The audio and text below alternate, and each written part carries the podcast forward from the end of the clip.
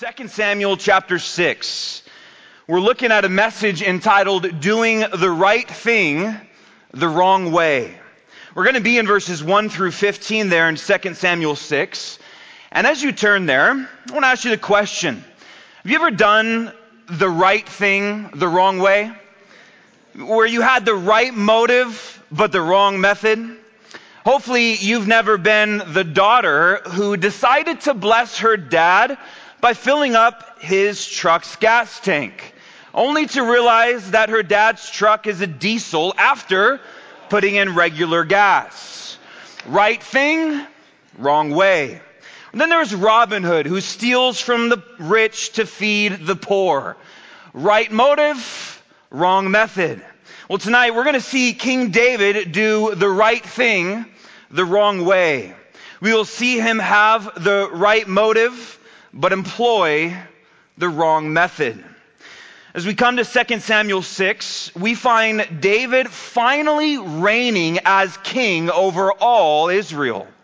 By this time, he's around 30 years old, no longer the little shepherd boy. Saul and his sons are now dead. So David begins to establish himself as king. One of David's first acts as king, if you look there in the previous chapters, is to come up against the inhabitants of Jerusalem, who were the Jebusites. He takes the land and establishes for the first time his stronghold, in which he refers to as the city of David. After this, the Philistines hear about David's new reign. They seek to come against him and David inquires of the Lord, as was his custom to do. God promises deliverance, and so David drives back the Philistines there at the end of 2 Samuel chapter 5. In light of this, David will seek to move the Ark of the Covenant to his newly found stronghold to officially make this the capital where all Israel would gather together for worship and to seek the Lord. You can look at some of these initial moves, like kind of how a president would focus on those first 100 days in office. David is reforming things for how they should have been, but never were under King Saul. But like Paul speaks of his Jewish brothers in Romans 10, David here shows a zeal for God that was not according to knowledge. And today, tonight, we will seek to learn from his mistakes that we might not only serve God with a right heart, but serve him in the right way. So let's get into our text. 2 Samuel chapter 6. It's a pretty good chunk. And so you can follow along in your own Bibles or you can always look to the screen. The Bible says this. Again, David gathered all the choice men of Israel 30,000. And David arose and went with all the people who were with him from Baal Judah to bring up from there the ark of God, whose name is called by the name, the Lord of hosts, who dwells between the cherubim. So they set the ark of God on a new cart and brought it out of the house of Abinadab, which was on the hill. And Uzzah and Ahio, the sons of Abinadab, drove the new cart. And they brought it out of the house of Abinadab, which was on the hill, accompanying the ark of God. And Ahio went before the ark.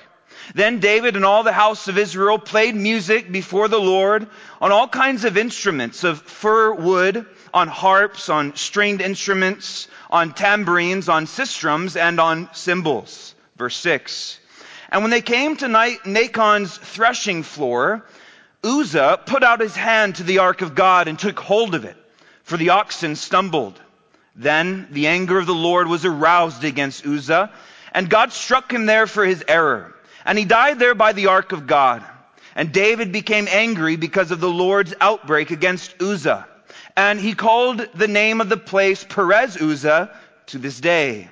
David was afraid of the Lord that day, and he said, How can the ark of the Lord come to me? So David would not move the ark of the Lord with him into the city of David. But David took it aside into the house of Obed Edom, the Gittite. The ark of the Lord remained in the house of Obed Edom, the Gittite, three months, and the Lord blessed Obed Edom and all his household. Now it was told King David, saying, The Lord has blessed the house of Obed Edom and all that belongs to him because of the ark of God. So David went and brought up the ark of God from the house of Obed Edom to the city of David with gladness. And so it was, when those bearing the ark of the Lord had gone six paces, that he sacrificed oxen and fatted sheep. Then David danced before the Lord with all his might, and David was wearing a linen ephod. So David and all the house of Israel brought up the ark of the Lord with shouting and with the sound of the trumpet. Let's pray. Father, tonight as we approach this text, your word, God, we pray that your Holy Spirit would move into our hearts, that you would grant us insight into your word, that you would grant us the appropriate application into our lives, that we might live for you. And we pray this in Jesus' name, and all God's people said, Amen. Well, from what the text portrays, it seems like David had a good and noble intention. He wants to reestablish and restore the worship system of all Israel, doing something that had been neglected now for more than 40 years under King Saul. And without a doubt, this is something that God would have desired himself as he is the one who gave them the instructions to build this ark some 400 years earlier. You see, the ark represented God's presence among the people. And now that David is king, things can begin to change the way that it was always supposed to be. But what we see from our text is that David went about this the wrong way. He does what he thinks is best in the moment, but not what God had said. He does what seems to be convenient, but not what God had commanded. And the results were quite disastrous. Let me lay out for you the scenario described in our read passage. David gathers together 30,000 choice men of Israel. These were the very men that he had just taken in the previous chapter to defeat the Philistines. David is coming off a double victory against the Philistines, and in this last victory, they had actually left some of their false gods behind in a hurry. We're told there in the fifth chapter that David carries them off. Now, as had been, as had been done previously, there might have been an attempt to once again steal the ark of God away from Israel, and so David comes prepared. He comes prepared for any attempt to steal it. Now there's a parallel account in the story of First Chronicles. So if you are one of those who likes to kind of go back and forth, we will be kind of periodically here in the sixth chapter of Second Samuel, but also in First Chronicles 13 and 15. Now, that account tells us that it wasn't just the 30,000 men, but all Israel had gathered for this monumental event. You see, the ark had been in this location for more than 50 plus years. Some would say even up to 100. You see, in 1 Samuel 7, after the ark had been stolen by the Philistines, it was then returned or settled to a small region known as Baalah of Judah, better known as a place called Kiriath Jearim. Okay? This is about eight miles from Jerusalem. Eight miles. This ark had been stored at a particular man's house named Abinadab, who apparently lived on a hill. Now, the ark of God if you've seen Indiana Jones, you already have something in your mind. Uh, it's also known as the Ark of the Lord, or the Ark of the Covenant, the Ark of the Testimony. But what is it? Well, it symbolically represented God's throne here on earth. It represented his presence. It was for the people of Israel to come to and worship their God. It was a gold plated chest that would have been about four feet long two feet wide and two feet high. There would have been those cherubim angels there representing uh, the, the throne of God. It was about 400 years old by this time that we pick it up in 2 Samuel 6, 400 years old. And inside were the tablets from Mount Sinai, a jar of manna, and then, of course, Aaron's rod that had miraculously budded. Later on, it would be this very ark that would be the center of the Holy of Holies in the temple that Solomon would build. And David has the sons of Abinadab handle the transport of the ark. And they do so on a cart. During the transport, the oxen pulling the cart stumbles, and Uzzah reaches out his hand to take hold of it, which at first glance seems like a rather good thing to do. But we find that this angers the Lord, and he strikes him dead on the spot. Reading the story, see, things seem to have escalated very quickly. David is now angry and afraid of the Lord, and so the work of the ark ceases. And then this Obed Edom guy apparently lives pretty close by. They say, hey, uh, let's just uh, let's just move it in there for a time. This guy's radically blessed by God, and uh, eventually this is all going to end well. But before we get to the good ending, we're going to study the critical mistakes that were made along the way. I mean, what's the deal? Why did all this go down this way? Why Uzzah? Why did he get the brunt of what happened? Seemed like he was trying to help in the first place. Well, if you're taking notes tonight, there are three major mistakes that David makes that I believe you and I can learn from. Number one, David consulted men rather than God. David had a very common practice of inquiring of the Lord. Over the course of 1st and 2nd Samuel, we find nine specific times where that phrase is used that David inquired of the Lord. In fact, in that previous chapter, he had done so regarding going to war with the Philistines. To inquire is to expect, to ask and expect an answer. Yet nowhere do we see that happening in this passage. In fact, we find the opposite. And we find this in First Chronicles. I mentioned that earlier. There's a parallel account which we should be very grateful for.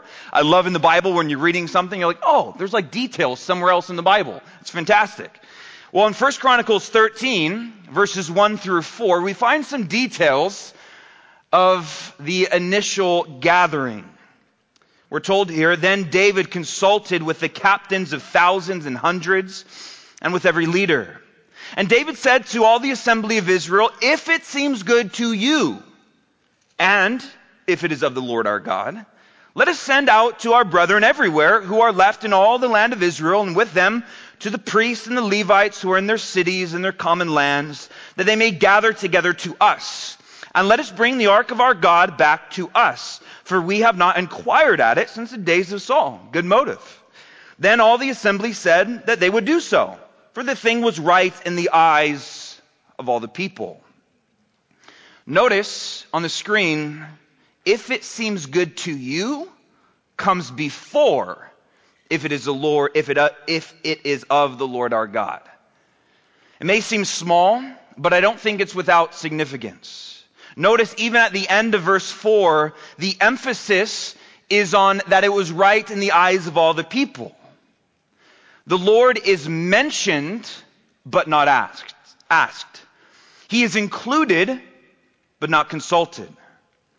And in our own lives, we must never allow the Lord merely to be mentioned, but not consulted.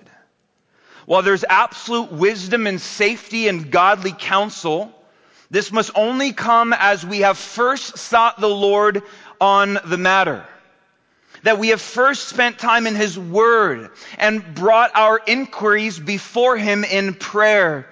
Psalm 32 verse 8 says, I will instruct you and teach you in the way you should go. I will guide you with my eye. You see, I think David's first mistake here is not going to the counsel of the Lord.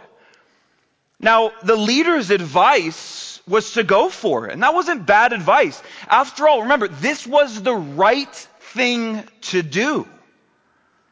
It would be the, even what God would have wanted, but the way that David goes about it, he's not off to a good start. And I believe the whole ordeal could have been avoided. If David had sought the counsel of the Lord, as was his custom, David would have been reminded of the right way of doing things. God would have given instruction and warning. It was written in the law. But David did not go back and look through to see how the ark was to be moved. This is good for us to remember. Even when you and I have good intentions for doing something, and everyone in life gives up, gives us the thumbs up, you and I have the responsibility to seek the Lord and to seek Him first. To make sure that you aren't about to do a good thing in a wrong way. You know, Jesus told us that He gave us the Spirit of God to guide us into all truth. We should always beware when it seems that we have it all down. It is when you think you stand that the Bible says, take heed lest you fall. John 15, 5, Jesus said, I am the vine, you are the branches. He who abides in me and I in him bears much fruit. For without me, you can do nothing. We must not go far from the vine and forget the timeless truth that we can do anything without him. One of the dangers of being a Christian for a long period of time is that you can learn how to do it. There's a grave danger in the Christian walk of starting in the spirit but finishing in the flesh. Galatians 3 3 says, Are you so foolish? And sometimes we are. Having begun in the spirit, are you now being made perf- uh, perfect by the flesh? You see, we can't know, we can't open up David's heart and intention here, but things could have gone very different. As we seek to live for the Lord in all areas of our life, we must not merely mention and include Him. We're really good about that. We know the, the Christian language, and we're good about including God in our spiritual talk, but have we gone to Him? Do we depend fully on His counsel and guidance that He supplies in His Word and by His Spirit? Or have we just been around so long that we just feel like we know what to do we should all go back to the Word every time and make sure that we consult Him first before going to any other person. Secondly, David attempted to do the Lord's work the world's way. He did the Lord's work the world's way. Notice in your Bibles in 2 Samuel 6 verse 3. Verse 3 says, So they set the ark of God on a new cart and brought it out of the house of Abinadab, and which was on the hill. And Uzzah and Ahio, sure were nice guys, the sons of Abinadab, they drove the new cart. The mode of transportation that was picked for the ark was a new cart. And as I did originally, you might say, so what? At least it's new. Like that's nice. It's not like an old cart. The problem was that this was not the method that God had commanded 400 years earlier. Numbers 4:15. Numbers 4:15 says, "And when Aaron and his sons have finished covering the sanctuary and all the furnishings of the sanctuary, when the camp is set to go, then the sons of Kohath, who are from the tribe of Levi, shall come to carry them, but they shall not touch any holy thing lest they die. Pretty clear. Not really a lot of interpretive issues there. These are the things in the tabernacle of meeting which the sons of Kohath are to carry. This was something that was available for them to know at the time, and David, being king, should have known it. It wasn't like this was secret information that they had no access to. A few verses before this in Numbers 4, God instructs them to cover the ark with badger's skins when it is moved. More than likely, this was also probably something that was not done correctly. You see, in the very design by God, the ark was created to be carried. Exodus 25 verses 12 through 14 gives us its design. You shall cast four rings of gold for it and put them in its four corners. Two rings shall be on one side, and two rings shall be on the other side, and you shall make poles of acacia wood and overlay them with gold. You shall put the poles into the rings on the sides of the ark. that the ark may be carried by them. The ark had the design of two poles to be carried on their shoulders. But I mean, come on, carry the ark when we have a cart? A cart is much more efficient. It'll be way easier to trans, I mean, eight miles all the way to Jerusalem. It won't be so heavy on our shoulders and we'll be more refreshed when we get there to worship God. And we even have these great oxen. They'll pull it for us. This is a great plan. This was not only against the clear command of God, but interestingly enough, it was actually a tactic that the ignorant Philistines used when they stole the ark many years ago. And oh, did it cause them all kinds of trouble. Years earlier, it's, it's almost comical. You got to go read it. 1 Samuel 4, 5, and 6. Before the ark found its way to Abinadab's house, the ark of God was captured by the Philistines. They bring it into their temple in one of their uh, capital cities, Ashdod, and God just begins to really mess with them uh, brings havoc on their nation. I mean, their idols are falling over. Everyone's getting tumors. They don't know what's going on. All they know is like, we got to get rid of this thing and we got to do it quick. And they don't know what to do. They don't have God's law. And so they just put that thing on a cart. 1 Samuel 6 tells us they, they did weird things. Look at what they do. Then the men did so. So they took two milk cows. I don't know why that's significant. And hitched them to the cart and shut up their calves, calves at home. And they set the ark of the Lord on the cart and the chest with the gold rats and the images of their tumors. These people don't know what they're doing. In fact, from this point, they put it on the cart. They're like, just, just get it out of here. And it rolls its way into a place called Beth Shemesh. And the people there make the mistake of opening the ark. They, they didn't see Indiana Jones. You don't open the ark. God kills 50,070 men at Beth Shemesh. This was not something to be taken lightly, and it's not like it didn't have a reputation. But using the cart probably seemed to make the most sense in the moment. They might have thought we can get it to the city of David even quicker. We're going to be able to worship. It's going to be great. We must remember there's no substitute for God's way when we do His work and we seek to worship Him, it must be on His terms and not ours. Regardless of leadership books we read, financial advisors we listen to, and any other worldly methodology going against God's word, you and I are to go with God's word and God's way because it's always the best. It might be foolishness to the world, but we must put God's word over all. You see, you and I, we can so easily justify actions with spiritual language and then compromise the clear word of God that God gave us.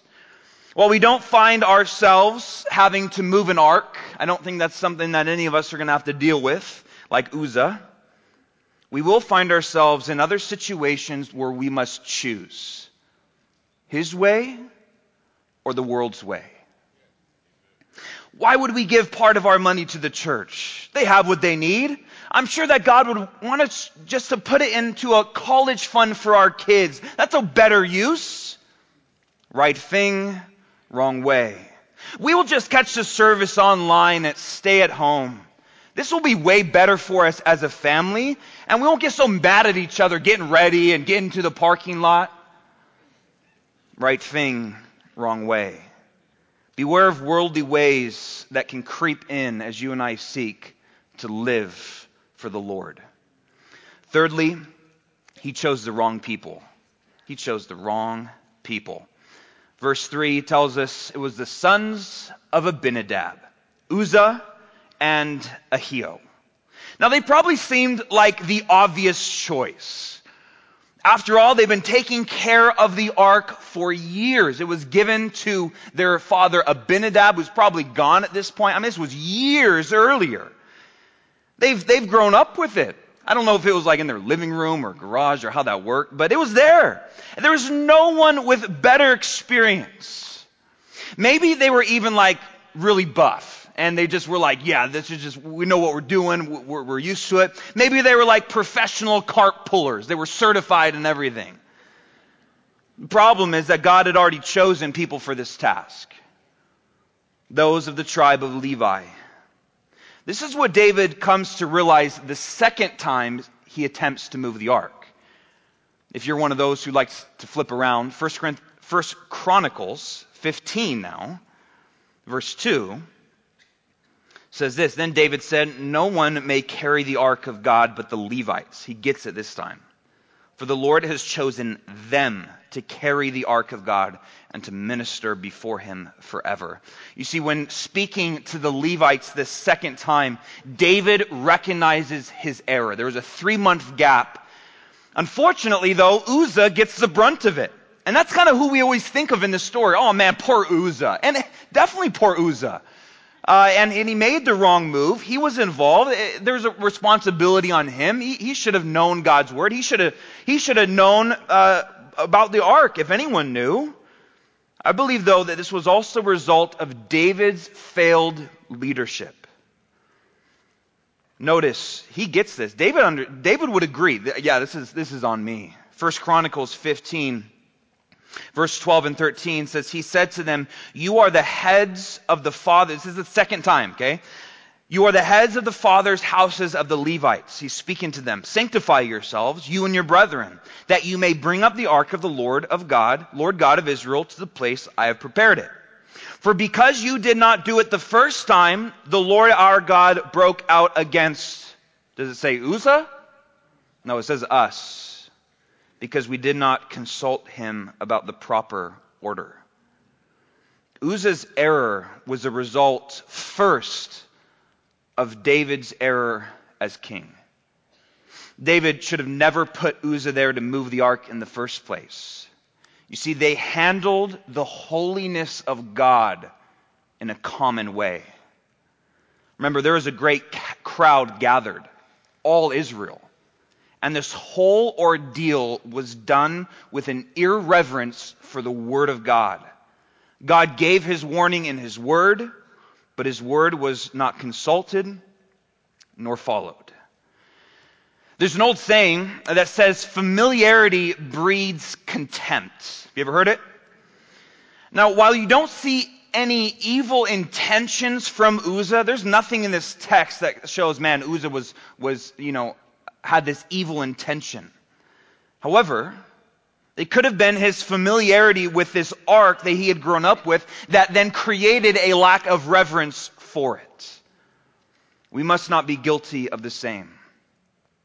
We must not allow the things of God to become so familiar that we no longer show him the reverence that is due to his name. We are to work out our own salvation with fear and trembling, the Bible says. And as much as Jesus now calls us his brethren, in that upper room, he looked at his disciple, disciples and he said, I no longer just call you servants, but he says, I call you friends. But at the end of the day, he is still Lord of lords, King of kings, and he is rightly to be revered. Oftentimes, we make decisions only in a way that makes the most sense to us. We can often sacrifice spiritual discernment at the altar of practicality. I wonder how much we might do the right thing the wrong way, where we do the Lord's work in our life in the world's way, where we look at efficiency rather than holiness, and we compromise for the sake of convenience. May you and I learn from David's mistakes and not have this be true in our own lives. You see, we must learn to look at things the way that God looks at them and how He chooses. 1 Corinthians 1 gives us great insight into this. 1 Corinthians 1, verses 27 through 29 says, But God has chosen the foolish things of the world to put to shame the wise, and God has chosen the weak things of the world to put to shame the things which are mighty. And the base things of the world and the things which are despised God has chosen, and the things which are not, to bring nothing the things that are, that no flesh should glory in his presence. See, God is very different than us. His ways are higher, his thoughts are higher, and altogether different, altogether better. And our job as his followers are to put ourselves under his ways. You know, I recall to mind that story in 1 Samuel 16, David's anointing.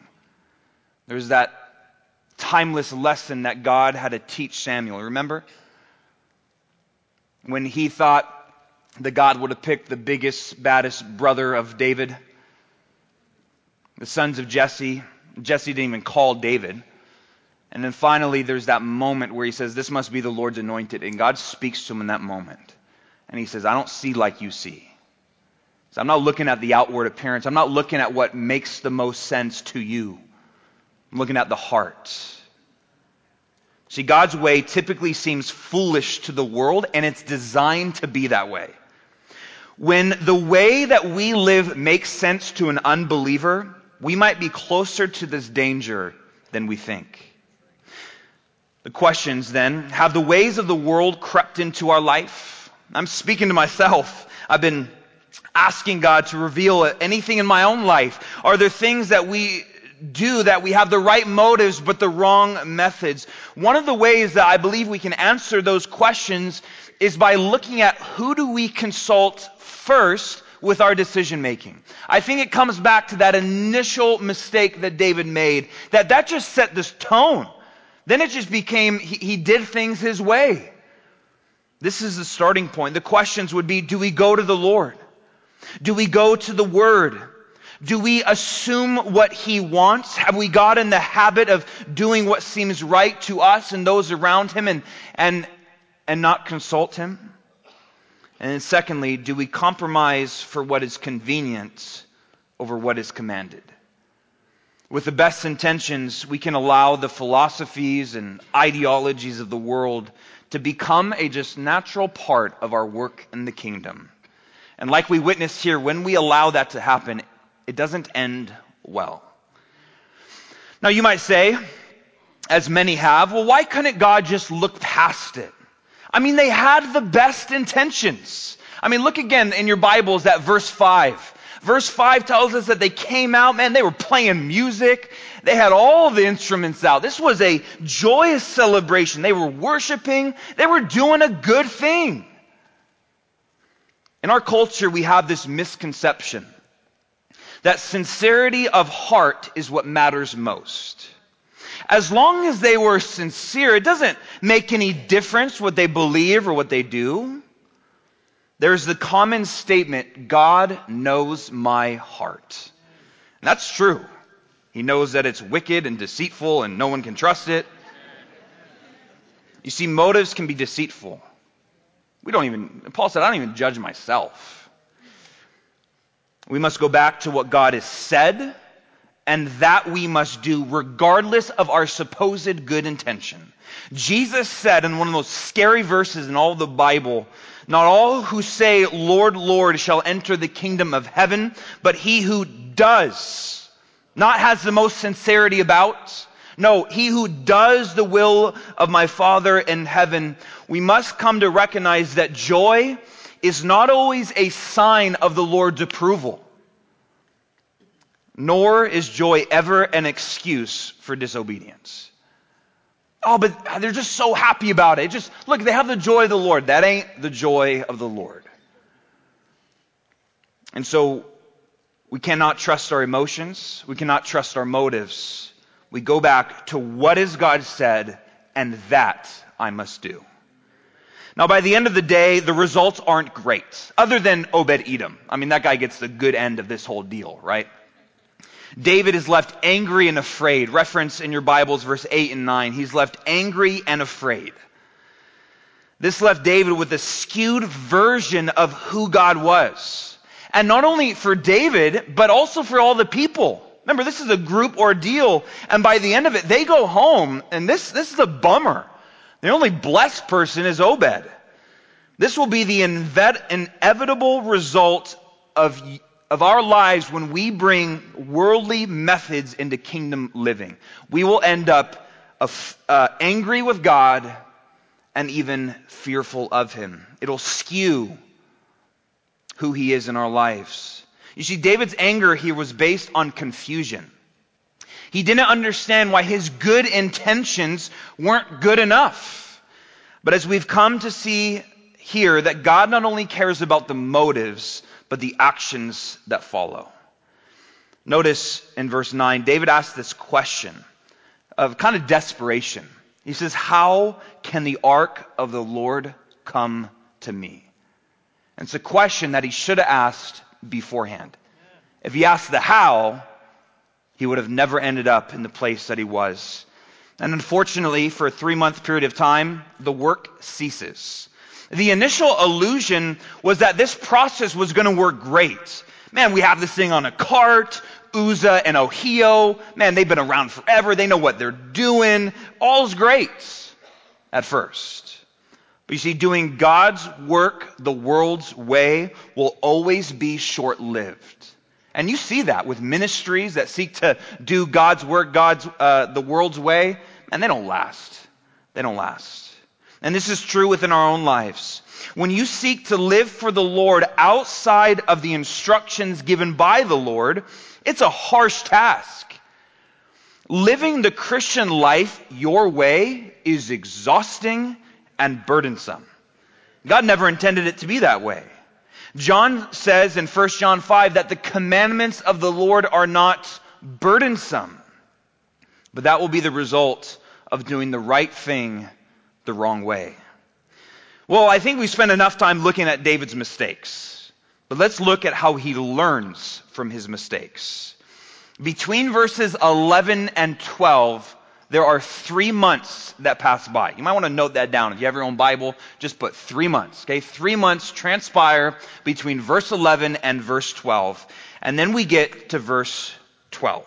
Let me read to you again the second attempt with that information in mind. Verse 12 says, Now it was told King David, saying, The Lord has blessed the house of Obed Edom and all that belongs to him because of the ark of God. So David went and brought up the ark of God from the house of Obed Edom to the city of David with gladness. And so it was, when those bearing the ark of the Lord had gone six paces, that he sacrificed oxen and fatted sheep. Then David danced before the Lord with all his might, and David was wearing a linen ephod.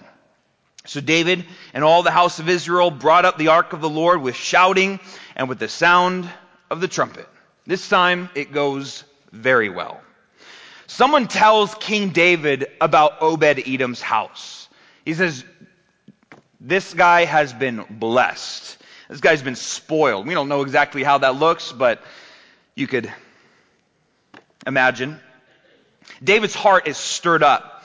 He desires that blessing that was over Obed's house. He remembers, he said, man, that's what I wanted for Israel. His desire was always good, but this time his method is very different. You see, what made David the man that you and I love to read about isn't his perfection but it's his willingness to come back to the Lord every time. David was a man on pursuit after the heart of God. And when he missed it, like he did here, he comes back. It seems that over those three months, we don't know, the text doesn't say, but given his actions, we could imagine that David now consults with the Lord. He takes his fear and his anger, he takes that question of how is this going to happen, and he consults the Lord, searches his word, and it would have been through that process that God showed him his error. Is that, what, is that not what it's supposed to be like for you and I? That when we come back to the Lord, He shows us the Word and we say, oh, that makes a whole lot of sense. It was the Lord who turned David's anger and fear now into motivation and gladness, a work that only God could do and the one who comes back to Him. And so David tries again. This time, his zeal is according to knowledge. David prepares the place for the ark to go when it arrives, and now his good intention is followed by doing it the right way, which was God's way. If you still have your bookmark in 1 Chronicles 15, or you can look on the screen, we find in these verses kind of uh, a little bit more details. Verse 14 says, So the priests and the Levites sanctified themselves to bring up the ark of the Lord God of Israel. And the children of the Levites bore the ark of God on their shoulders. That was a good one. By its poles, as Moses had commanded according to the word of the Lord. Then David spoke to the leaders of the Levites to appoint their brethren to the singers, accompanied by instruments of music, stringed instruments, harps, cymbals, by raising the voice. You guys get the idea. With resounding joy. Verse 25. So David, the elders of Israel, and the captains over thousands went to bring up the ark of the covenant of the Lord from the house of Obed Edom with joy. And so it was when God helped the Levites, who bore the ark of the covenant of the Lord, that they offered seven bulls and seven rams. You can keep that slide up. Now, the reason I wanted to show this to you is I want you to notice the beginning of verse 26. When God helped the Levites. You see, when you do what God says to do, He will carry out the work by His strength. Though this time it was less convenient and a heavy, heavier load, it was yet somehow lighter because God was in it all. Zechariah 4 6 says, So he answered and said to me, This is the word of the Lord to Zerubbabel, not by might, nor by power, but by my spirit, says the Lord of hosts. By his spirit. You see, it is the spirit of God which sustains the work of God and the life of the people of God. It's not crafty ideas. It's not good cart pullers or talented people. It is by His Spirit. And it's amazing how when you just follow what God has said to do, in the moment, this is going to be harder, heavier, more difficult. And yet, because God's in it, it's lighter. Jesus said that His burden is easy. I always get those mixed up. Burden easy, and then yoke is light. Yeah, I always get them mixed up. But you guys know what I'm talking about. Notice then the effort of the people. Verse 13. When it was done right, it was done right. And so it was when those bearing the ark of the Lord had gone six paces that he sacrificed oxen and fatted sheep. Every six steps. We don't know how much longer they had to go. Right? There was an eight mile journey. How far did they get on the ark? Um, or, or on, not on the ark, on the on that trail. They got to right Nacon's uh, threshing floor, which you could you could look at it and try to guess. But every six steps. They would put down the ark, they would sacrifice animals, oxen, fatted sheep. And why? Because God is holy. God is worthy of their worship. And God's worthy of our worship. To the world, surely this would make no sense. Paul says in 1 Corinthians 2 that the natural man does not receive the things of the Spirit of God, for they are foolishness to him. You see, this took a lot of work. This was not the quickest way. This was not the easiest way, but this was the right way because it was the Lord's way. Now, these days, God's presence is no longer represented to us by the ark. We haven't gathered here to see the ark or a specific location. Rather, Scripture now tells us that you and I are the very temples of the Holy Spirit, which means Everything we do is to be holy unto the Lord. Our lives are to be lives of worship no matter where we go or what we do. And there is no act of worship that is too much for God or that he is unworthy of, no amount of time given or money spent. And David came to understand this more and more as he got older. Toward the end of his life, he made this statement in the last chapter of 2 Samuel. 2 Samuel 24 24, there's another situation that was going on, and he knew God would require worship. It says, Then the king said to Araunah, who was trying to just give him the field, He said, No, but I surely will buy it from you for a price. Nor will I offer burnt offerings to the Lord my God with that which costs me nothing. So David brought the threshing, bought the threshing floor and the oxen for 50 shekels of silver. I think David learned some valuable lessons that day. That our worship is to be a sacrifice. That sometimes God's way in the moment doesn't make the most sense to us. And that's when we sacrifice. Mary, who was the sister of Martha and Lazarus, understood this in John 12. When she came to Jesus before his burial, his, his death and resur- burial and resurrection, and she came and took a pound of very costly oil. Maybe you can recall the story to mind. We're, t- we're told that she takes it and anoints the head, not the head of Jesus, but the feet of Jesus, and proceeded to wipe his feet with her hair.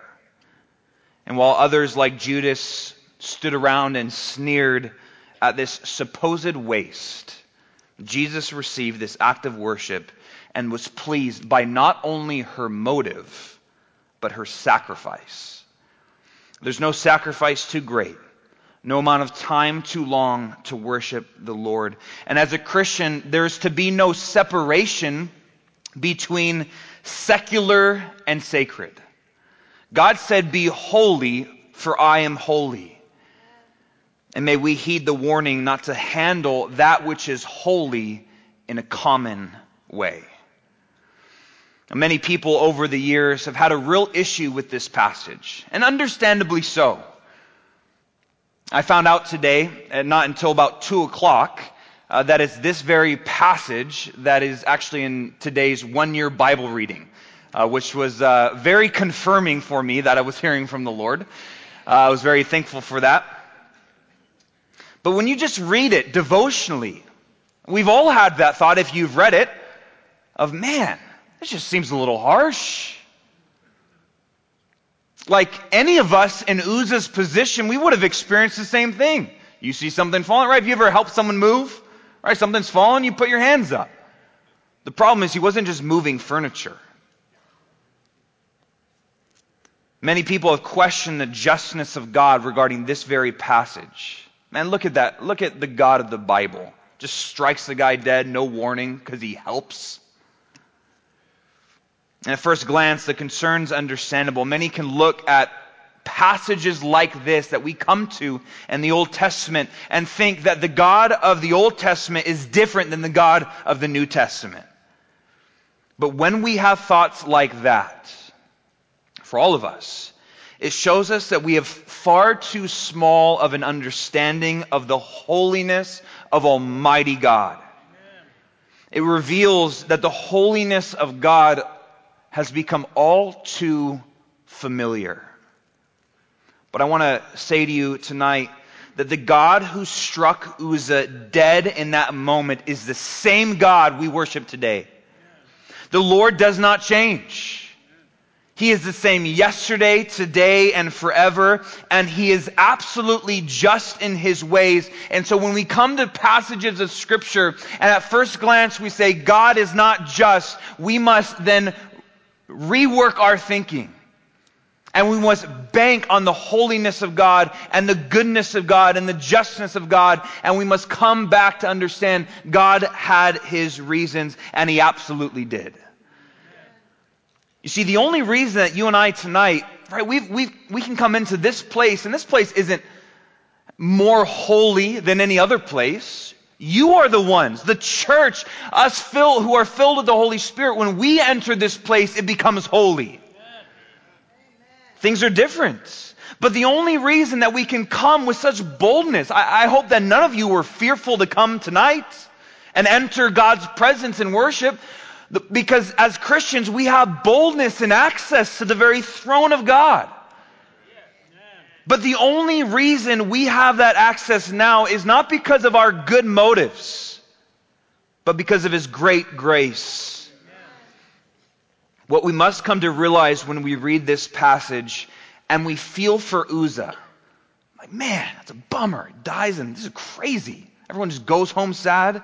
We must realize that Uzzah's end is all of our eternal end without Jesus. See, Jesus made the way. By his death, the veil that once separated man from God, on which the Holy of Holies was on one side. And you know the story. You know the story that if a priest were to go in unsanctified, un, uh, not consecrated, and with sin, he would have been struck on the spot. God warned this in his word. The Holy of Holies with the ark of God was the place that no man should enter except once a year, the high priest going in to offer the sacrifice of atonement. This was a big deal. But Jesus dies on that cross and the veil was torn. For he himself, the Bible says, is our peace. He broke down the middle wall of separation and putting death the enmity that was between us and God, He reconciled us to God, and we who were once afar off, we have been brought near by the blood of Jesus.